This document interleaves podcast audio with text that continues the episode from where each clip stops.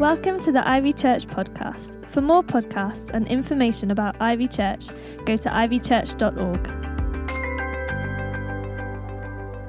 Okay, I thought the best way to start would be to pray.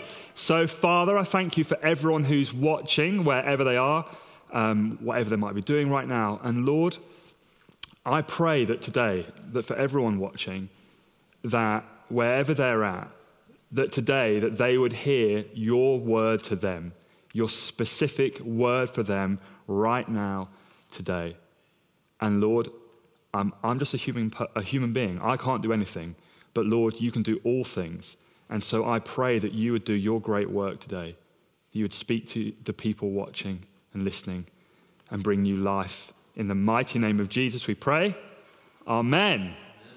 Okay, so hi everyone. How are you doing today? Hope you are well. Um, my name is Tim, and I'm part of the team here at Ivy Church. And we're in our series called Get Fruity, which I think is a great title. Um, context is everything, right? And uh, we're going to be looking at, well, we're looking at over these last few weeks, the fruit of the Spirit. So, what are the fruit of the Spirit?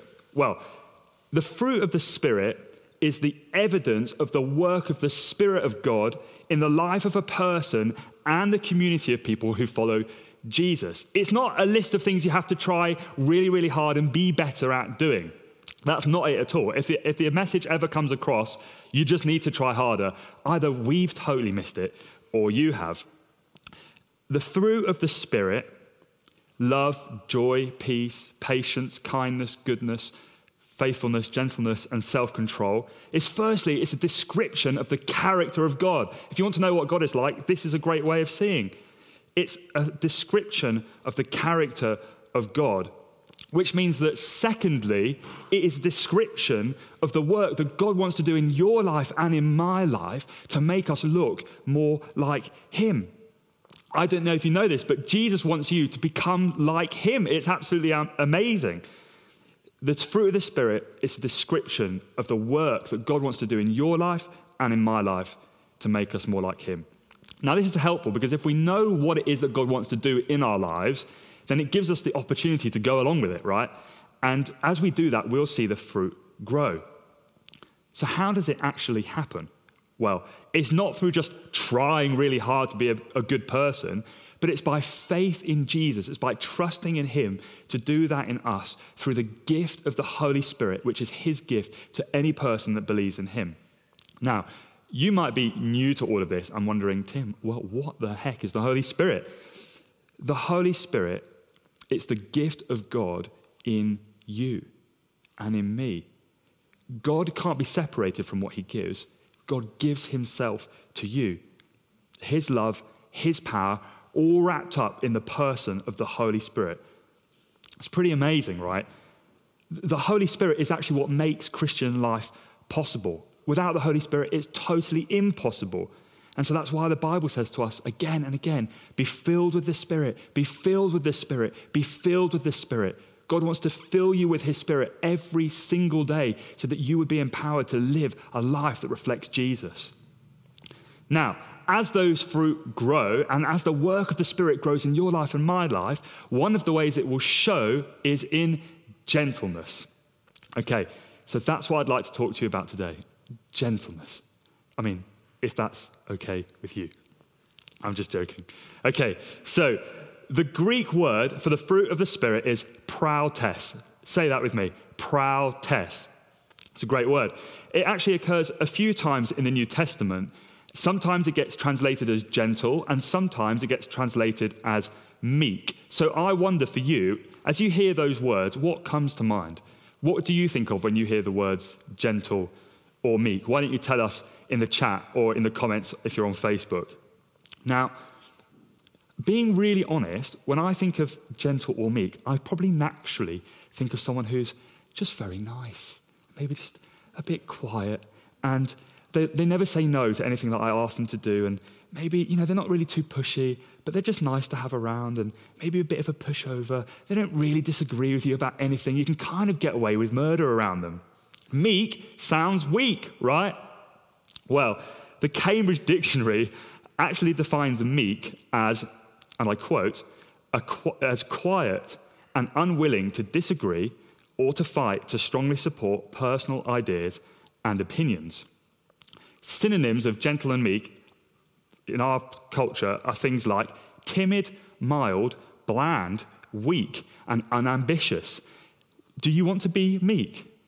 To be honest, that sounds like the exact opposite of what we want people to be today. We want people to speak their mind and stand up for what they believe in and fight with anyone who disagrees. Who would want to be gentle? Um, I love this quote from Coco Chanel, the French designer and businesswoman. She said, Gentleness doesn't get work done unless you happen to be a chicken laying an egg. what is going on here? But Jesus said, The meek will inherit the earth.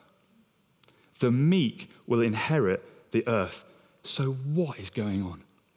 Well, the Bible talks about gentleness and meekness in a completely different way. The word that we translate gentleness and meekness, prautes, is used, was used in Greek culture to describe a horse that had been tamed and learned to accept a rider and respond to their commands. This process is known as being broken in. The horse is broken in. If a horse hasn't been broken in, they're not safe to ride and they're considered of little value. It's also used, was also used to describe a dog that had been trained to defend and protect sheep and other animals instead of eating them. Do you get the kind of the sense of the picture that's emerging here?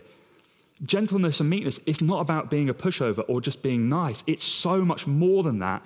Gentleness is exercising God's power under His control. God wants to put His power through you and through me.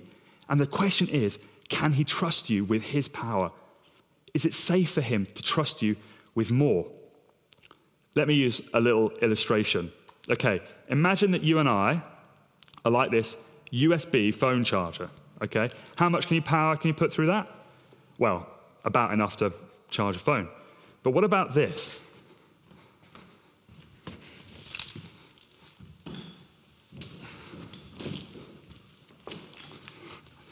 What about this cable? How much power do you think you could put through that? Well, you already know by looking at it that it's a lot more than this phone cable because of the amount of insulation. The more insulation there is, the more power that you can put through it. The wire carries the current, but the insulation makes it safe. It makes it safe to handle more power.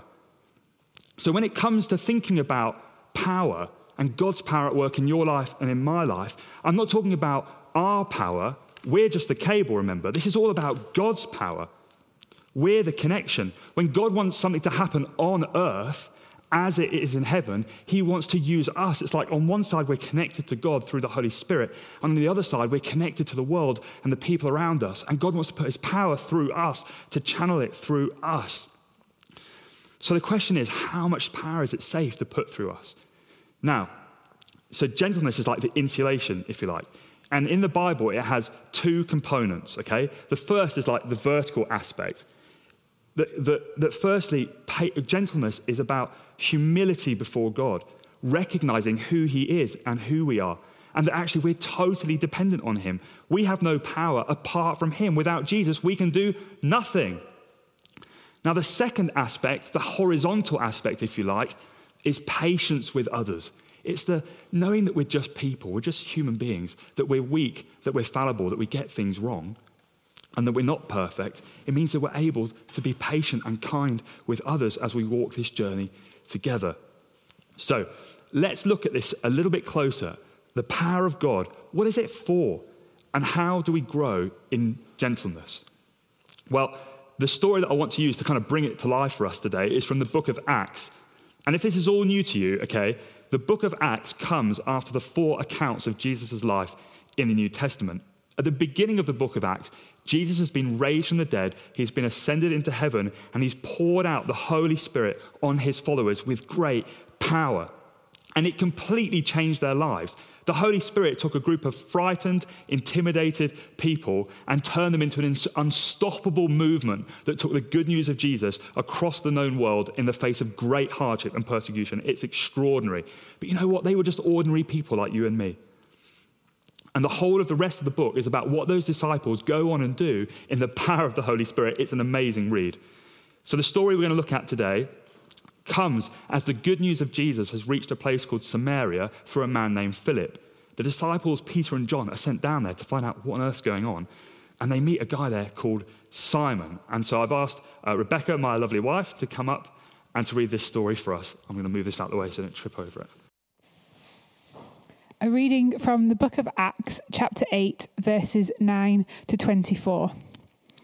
Now, for some time, a man named Simon had practiced sorcery in the city and amazed all the people of Samaria. He boasted that he was someone great, and all the people, both high and low, gave him their attention and exclaimed, This man is rightly called the great power of God. They followed him because he had amazed them for a long time with his sorcery. But when they believed Philip as he proclaimed the good news of the kingdom of God and the name of Jesus Christ, they were baptized, both men and women. Simon himself believed and was baptized, and he followed Philip everywhere, astonished by the great signs and miracles that he saw. When the apostles in Jerusalem heard that Samaria had accepted the word of God, they sent Peter and John to Samaria. When they arrived, they prayed for the new believers there that they might receive the Holy Spirit, because the Holy Spirit had not yet come on any of them. They had simply been baptized in the name of the Lord Jesus. Then Peter and John placed their hands on them, and they received the Holy Spirit. When Simon saw that the Spirit was given at the laying on of the apostles' hands, he offered them money and said, Give me also this ability, so that everyone on whom I lay my hands on may receive the Holy Spirit. Peter answered, May your money perish with you, because you thought you could buy the gift of God with money. You have no part or share in this ministry, because your heart is not right before God. Repent of this wickedness and pray to the Lord in the hope that he may forgive you for having such a thought in your heart. For I see that you are full of bitterness and captive to sin. Then Simon answered, Pray to the Lord for me so that nothing you have said may happen to me. Okay, so this guy, Simon, he was kind of a big deal, okay? And he must have thought he was because he told everyone around him that he was the great power of God. I can imagine that slogan written on his wagon or whatever he had as he traveled around. but you can imagine his Instagram page. He had loads of followers. People were really impressed with him, totally taken in. They really thought he was someone special. And then Philip comes along and he starts telling everyone about Jesus. Loads of people come to faith and they're baptized, including Simon. And he's amazed by the way that the power of the Spirit of God is at work through Philip. And he, start, he sees it and he's like, I want a piece of that action. Now, we know that that's what is in his heart because when Peter and John come and start praying for people to be filled with the Spirit, and we don't know exactly what's going on, but you know, maybe there's some visible signs of what's happening as people receiving this gift from God. You know, in my experience, some people shake or cry as they experience the love of God and the compassion of God. Or maybe they fall down or speak in other languages if they're not used to being in the presence of God. It's not always like really dramatic, but when power hits like this, as these guys are praying, and when we're plugged into that power, it can be. I know it was for me when I was filled with the Holy Spirit for the first time. It changed my life. Everyone's experience of the being filled with the Spirit is different, and you definitely don't need to be afraid of it. Now, Simon sees what's going on and he says, Give it to me too. I will buy it from you. I want that from myself. I imagine that he thought it was pretty good business. You know, he would charge people to be filled with the Holy Spirit and you could get, pay a little bit more to get free refills. But anyway, with this in mind, he's like, I can use this for my own benefit to make me look good. Simon wanted the power of God, but he had no idea what that power was for. Now, you might be wondering today, well, Tim, what is the power of God for? Why is it given? That's a really good question. Not long after Jesus was filled with the Holy Spirit, he told everyone why. In the Gospel of Luke, chapter 4, you can read it. Jesus said, The Spirit of the Lord is on me because, because what, Jesus? Because he has anointed me but why? Why have you been anointed with the Spirit, Jesus? And he says this to proclaim good news to the poor, to send, proclaim me, to send me to proclaim freedom for the captives, recovery of sight for the blind, to set the oppressed free, to proclaim the year of the Lord's favor. Look, the power of the Spirit is given so that we can tell other people the good news of Jesus in a hurting world. It, it's the power to bring freedom to people who are bound by evil forces, to bring healing to hearts, to minds, and to bodies. You see that the power of God is given to serve. Let me say this again. It's so important. If you remember nothing else, remember this. The power of God is given to serve. When God came in the person of Jesus Christ, the Son of God, the most powerful person that ever lived, he said this I came not to be served, but to serve. Now, if we're honest, our ideas about what we think power are are much more like Simon than Jesus, naturally speaking. Normally, it's like who gets to make the decisions, who is in control, who's at the top, who gets their say, who gets their way, and it's obtained by a struggle and a fight. Now, the events of the last week, as we've witnessed the US election, really highlight this as we've watched Biden and Trump fight it out. Okay, going for a completely different illustration. For the Marvel fans out there, okay, think of Thanos and his struggle for power and control over the universe as he collects the Infinity Stones so that he could do what he thought was right without anyone stopping him. But the reality is that this thinking about power is not limited to the realms of politics or cinema. This, it affects our relationships, our marriages, how we engage in our workplaces and our leadership. And it can have such a negative impact on all of those relationships in those different places. When Jesus came, he turned this whole thing upside down. He said, There's another way. He said, If you want to become greatest of all, you must become servant of all. I wonder if he would have said to Simon, If you want to become the great power of God, then you must become the great servant of God. You see that the trajectory of Christian life is not up, up, up, pushing others down, down, down. It's down, down, down, raising others up, up, up. Now, when Peter and John heard Simon's request, they warned him to repent, saying that he's like, You've got no idea what you're asking for here. This ministry, and ministry means service, you're not right for it because you're not right before God. The Spirit, it's not a reward for the proud or the powerful, it's a gift to the humble and the powerless. Asking for the Spirit is a confession of weakness and dependence. It's saying, God, I need you. There's no room for pride. And it is given solely on the basis of God's kindness. You can't buy it, whatever currency you want to use. Simon thought that he could use it to make himself look good. And in the end, he would only use it to take advantage of people. Now, God wants to give you and me his power. The power is given to serve. How much power depends on the insulation of gentleness, humility before God, and patience with others. Now, before you get the idea that Peter and John had nailed this, they had learned this the hard way. They started out probably a lot like Simon in this story. But as they followed Jesus through their mistakes, through their misunderstandings, through their failures, they learned the way of Jesus. They learned the way of gentleness. Friends, gentleness is not weakness. It is not apathy. It is not being a pushover or just being nice. This fruit of the Spirit is God's power under His control in your life and in my life. It's about being absolutely determined to do what God is asking you to do and to do it with His help and in the way that He would go about it if He was you. Gentleness does not grasp at something for itself, try to control or manipulate. It's the power of God received in humility and exercised with great patience in the service of others. Jesus in Matthew 11 summarizes this beautifully. He says, Come to me, all who are weary and burdened, and I will give you rest.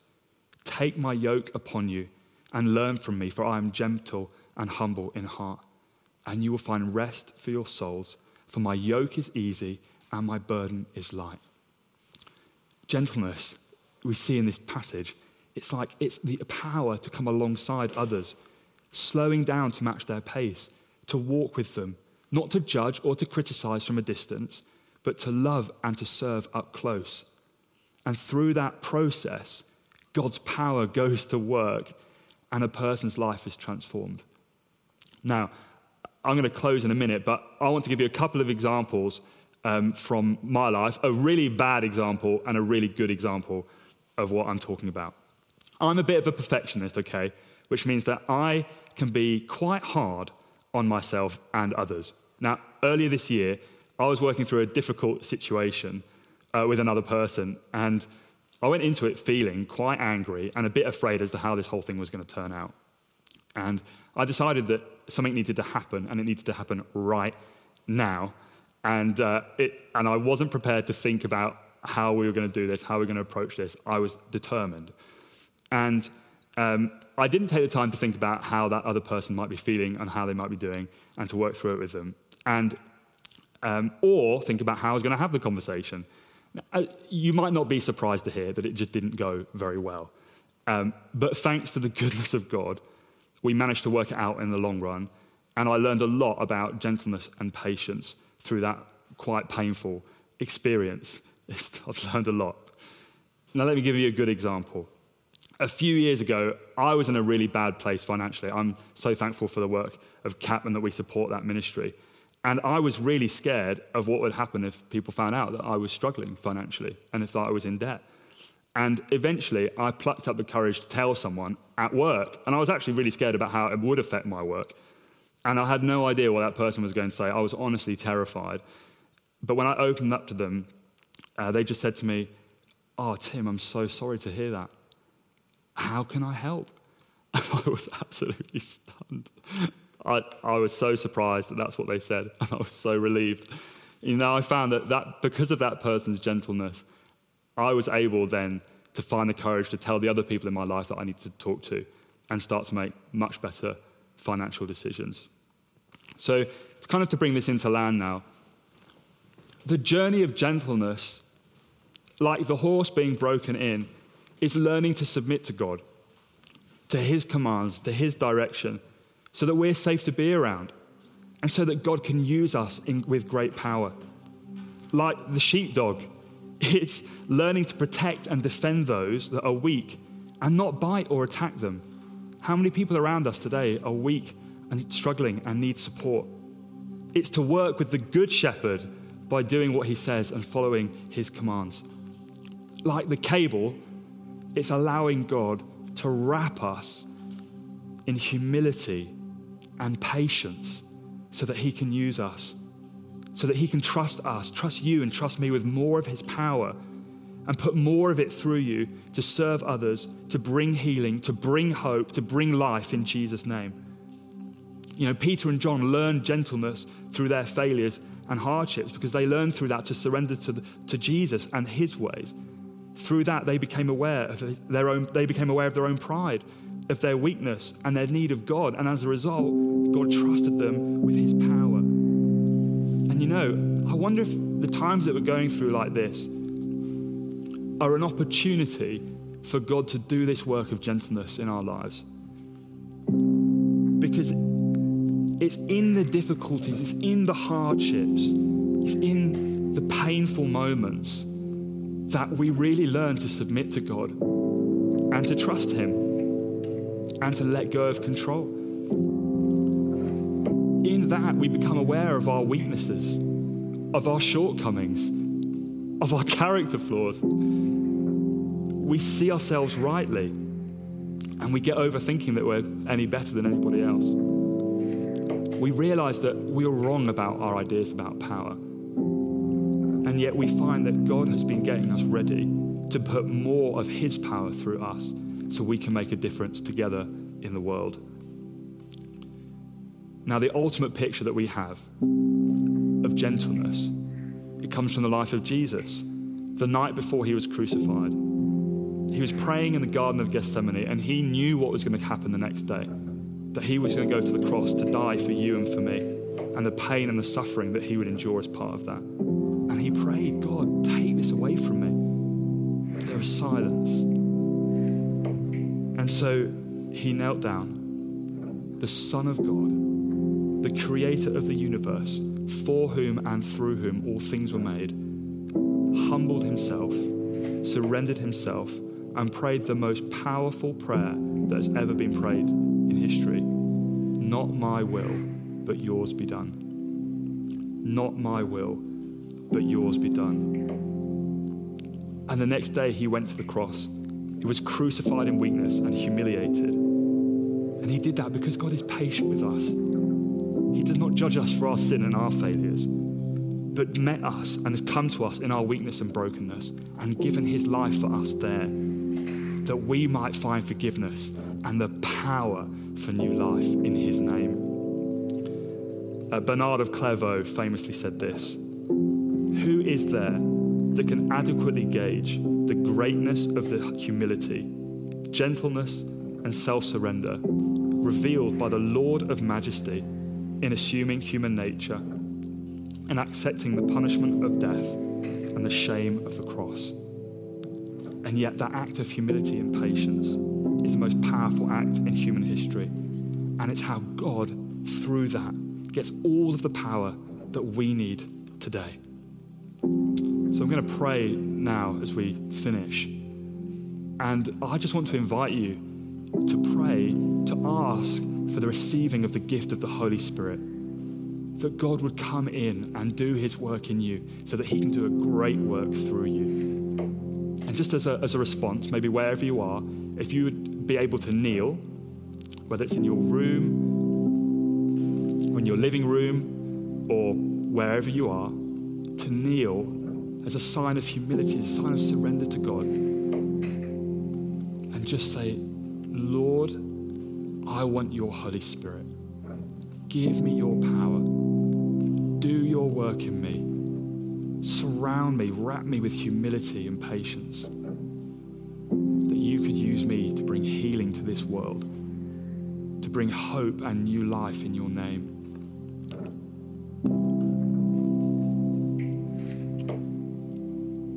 So, just as you're kneeling now, I'm going to pray for you invite the Holy Spirit to come.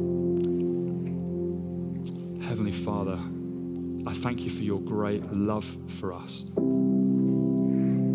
Thank you that you went to the cross for our sake, that we might find forgiveness and new life, that you surrendered yourself for our sake. And now, Lord, we want to surrender ourselves for your sake. And I want to pray and ask, Father, for the giving of the gift of your Holy Spirit for people that are kneeling now. Just where you are in your homes, Lord, I pray for the anointing of your Holy Spirit. Come, Holy Spirit. Come, Holy Spirit. And I thank you for the gift of your Spirit. And Lord, I want to speak this as a word over everyone who's kneeling now. The Spirit of the Lord is upon you because He has anointed you. He has anointed you. Maybe just say that. He has anointed me. The Spirit of God is on me because He has anointed me. He has anointed you to proclaim good news to the poor, to proclaim freedom for prisoners, recovery of sight for the blind to set the oppressed free and to declare the year of the Lord's favor. Father, I pray for an outpouring of the power of your Spirit for every single person, Lord, that you would fill them with your power, that they might be a part, Lord, and that we together might be a part of your healing work, your restoring work, your redeeming work that you want to do in our generation, in our time, Father. And I pray, Lord, for an outpouring of the gift of your Holy Spirit that we would walk in the fullness of that. In Jesus' name, Amen. Thanks for listening. For more podcasts, go to ivychurch.org/media.